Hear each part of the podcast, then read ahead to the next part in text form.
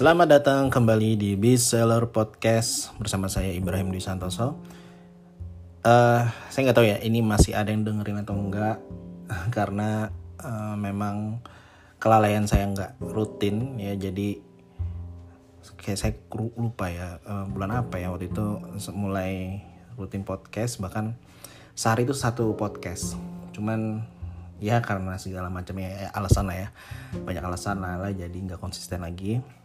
Dan hari ini saya kepikiran pengen sharing aja gitu ya, pengen ngeluarin sesuatu di pikiran gitu. Jadi cara mengeluarkan sesuatu dari pikiran itu ada banyak macamnya ya. Bisa bikin video, bisa nulis, dan bisa di podcast, atau bisa curhat ke orang lain, atau bisa ngomong ke diri sendiri ya. Jadi caranya banyak. Cuman karena saya rasa kalau misalnya saya ngomong di podcast dan ada orang yang dengerin ya, walaupun cuma satu orang doang yang dengerin, saya rasa mudah-mudahan itu bisa bermanfaat ke orang tersebut ya.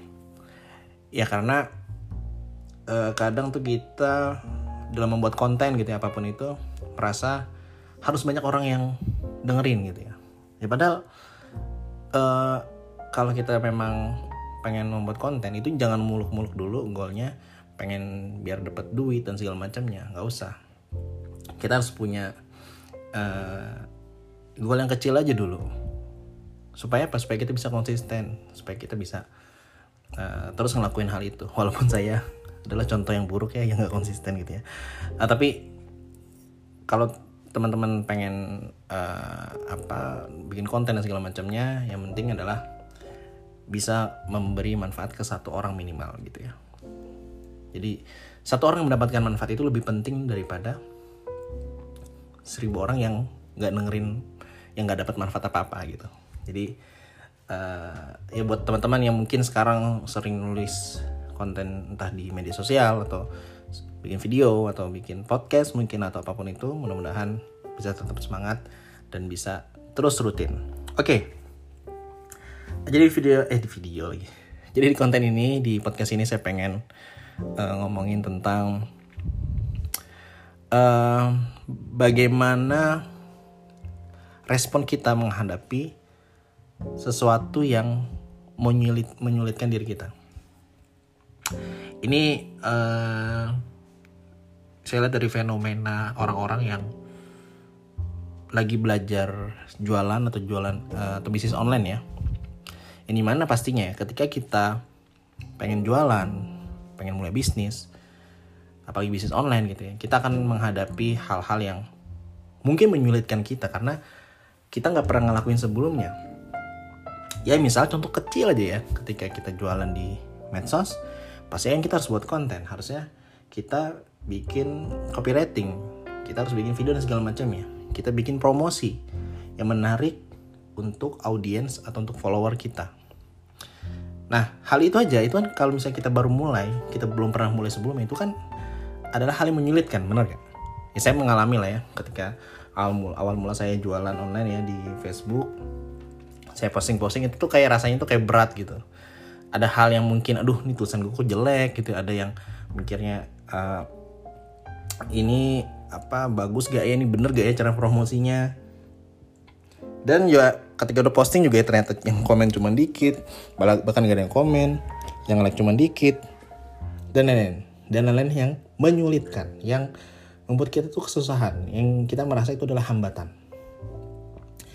Nah apapun itu ya, entah bikin promosi di sosmed ya, di WA gitu ya, atau mungkin bikin website ya, atau cari bikin toko online di marketplace, apalagi mungkin belajar Facebook ads, iklan, dan apapun itulah yang berhubungan dengan jualan online atau bisnis online atau bisnis pada umumnya.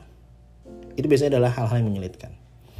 Atau malah ketika kita belajar tentang bisnis itu sendiri ya, bagaimana kita harus paham gitu, gimana sih kalau kita harus mulai bisnis itu harus seperti apa. Oh ternyata kita harus menguasai ilmu marketing, kita harus menguasai ilmu operasional, kita harus menguasai ilmu manajemen, leadership ya, kita harus menguasai ilmu apapun itulah.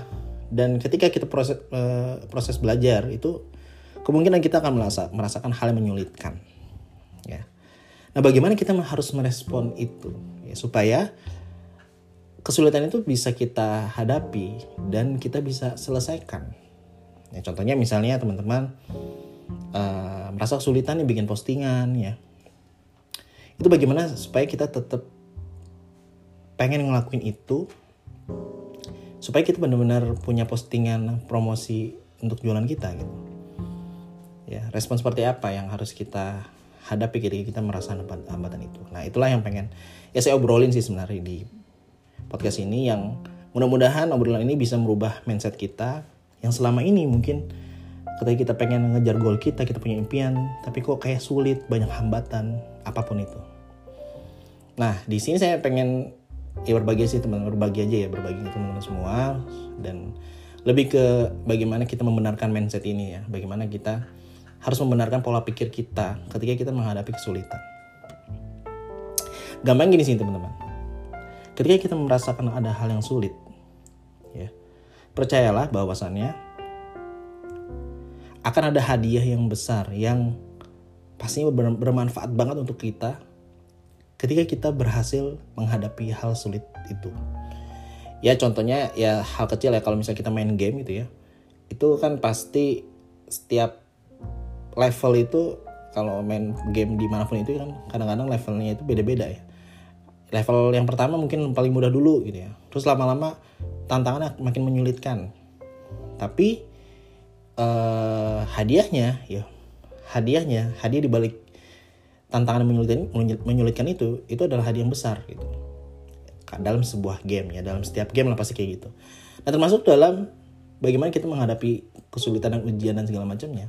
Ya ketika kita merasa, contoh ya, konsisten posting itu berat ya, bikin postingan promosi itu berat, sulit dan segala macamnya. Tapi kita harus berpikir bahwasannya kalau kita ngelakuin itu, insya Allah itu akan ada hal yang besar yang bermanfaat untuk kita. Ya gampangnya adalah ketika kita pengen rutin posting, kita konsisten posting dan segala macamnya, insya Allah kita akan mendapat order yang banyak. Ya, ketika postingan kita bagus, follower atau audiens kita tuh senang bacanya dan segala macamnya, insya Allah kita akan dapat orderan yang banyak ketika kita berhasil menjual produk kita. Itu adalah hadiahnya. Ya. Nah, makanya jangan fokus sama kesulitan yang kita hadapi, tapi fokuslah terhadap apa goal kita melakukan hal itu. Kalau misalnya kita melakukan konsisten posting dan segala macamnya, mungkin konsisten live ya entah di Instagram, di Facebook atau di TikTok, kita harus fokus apa nih tujuan kita gitu ya. Ya tujuan kita tentu ya selain membangun personal brand, selain juga mungkin biar dapat banyak orderan, tapi kita juga bisa membuat tujuan melakukan hal itu untuk berbagi manfaat ke banyak orang. Yang insya Allah mungkin akan kita dapetin manfaatnya, akan kita dapetin hadiahnya itu nanti. Ya kita nggak tahu kapan. Nah jadi ketika kita merasa ada hal yang sulit, ya, melakukan sesuatu itu merasa sulit, kita harus fokus, kita harus pikirkan hadiah di balik itu. Dan percayalah kalau niat kita baik, ya apapun itu hal-hal yang kecil pun insya Allah akan ada balasan kebaikannya juga. Ini juga udah jelas ya di Al-Quran ya. Faman ya'mal mithqala dzarratin khairan yarah ya. Bagaimana ketika kita melakukan hal kebaikan walaupun sekecil biji atom itu juga akan dibalas kebaikan gitu. Nah, jadi itu mindset yang pertama ya teman-teman. Ketika kita ngerasa hal yang sulit kita lakukan, percayalah bahwasannya akan ada hasil yang besar yang kita akan dapatkan. Semakin sulit insya Allah makin besar hasil yang kita dapatkan, apapun itu. Ketika teman-teman sedang mengejar impian kalian dan di tengah proses mengejar itu ternyata ada hambatan, ya udah harus hadapi mau nggak mau. Jangan malah berhenti, jangan malah nyerah. Karena kalau misalnya nyerah, ya udah kalian nggak akan ada hadiah bisa kalian dapatkan ke depannya. Ya cek aja deh biografi, cerita-cerita sejarah orang sukses itu bagaimana sih, bagaimana mereka itu menghadapi kesulitan dalam hidupnya, mempertahankan prinsipnya, untuk mengejar goalnya, konsisten, komitmen. Pasti banyak hambatannya gitu. Makanya nih kadang-kadang kalau misalnya ada orang yang maunya instan, maunya sukses cepat, kaya cepat, ini yang berbahaya. Ya karena kalau dia maunya fokusnya hari cepet itu kayaknya agak mustahil dia bisa dapetin hal yang dia inginkan dalam waktu cepat. Kalaupun dapat, bisa jadi akan jatuh secara cepat juga. Makanya jangan fokus ke durasi waktunya cepat atau lambat ya, tapi fokuslah ke proses yang sedang kita lakukan.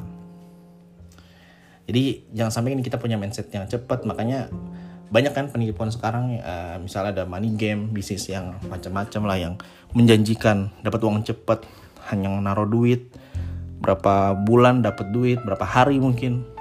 Nah, orang kayak gini kenapa sih banyak korbannya? Karena orang yang kena korban ini adalah orang yang pengennya cepet ya, nggak mau effort gitu ya, maunya instan, akhirnya bangkrut instan juga gitu.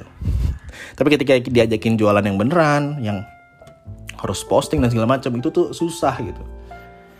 Dan kalaupun gabung, ketika mereka udah jualan sendiri, ternyata malah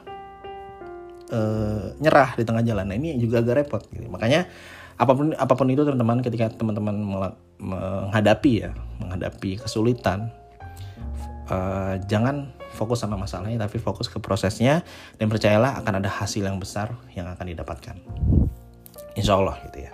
Nah, yang kedua adalah respon yang perlu teman-teman berikan ketika menghadapi sebuah masalah, yaitu percayalah teman-teman.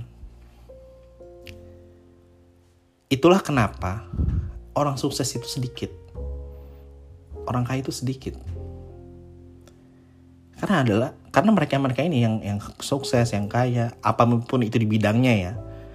Saya nggak bilang orang yang sukses itu adalah orang-orang kaya, enggak. Ya apapun itulah, yang dia ngerasa dia dapatkan sesuatu yang menurut dia itu bernilai, itu adalah orang sukses. Tapi gampangnya adalah ya orang sukses yang biasa kita umumin aja ya, biar saya enak ngejelasinnya. Walaupun bisa jadi sukses versi mereka bukan sukses versi Anda. Misalnya ada orang kaya tapi ternyata keluarga nggak bahagia, itu bukan sukses. Cuman intinya adalah yang kita lihat teman-teman, ya orang sukses itu sedikit, orang kaya itu sedikit. Ya kenapa ya? Karena mereka inilah yang mau melakukan yang tidak mau dilakukan oleh orang-orang yang biasa. Benar gak? Ya orang sukses itu adalah orang yang bekerja keras, kerja cerdas gitu ya. Pengen belajar, konsisten, komitmen, nggak mau rebahan, nggak mau malas-malesan gitu ya.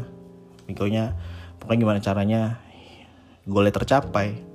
Sedangkan orang yang gagal gitu ya, ya mereka yang gampang nyerah, yang malas-malesan, yang nggak mau kerja keras, yang sejenis itulah pokoknya. Ya itulah kenapa alasannya orang sukses itu, orang kaya itu ya sedikit. Ya karena mereka adalah orang-orang yang mau menghadapi kesulitan-kesulitan yang dihadapinya, yang terjadi pada dirinya. Jadi ketika kita menghadapi hal yang sulit, ya apapun itu ya, ketika kita lagi belajar atau ketika lagi ada masalah, percayalah teman-teman, ya, ketika kita bisa menghadapinya, maka insya Allah itu adalah tanda bahwasannya kita adalah bagian dari orang-orang yang nantinya akan sukses, orang-orang yang nanti akan punya kekayaan yang insya Allah berkah gitu ya.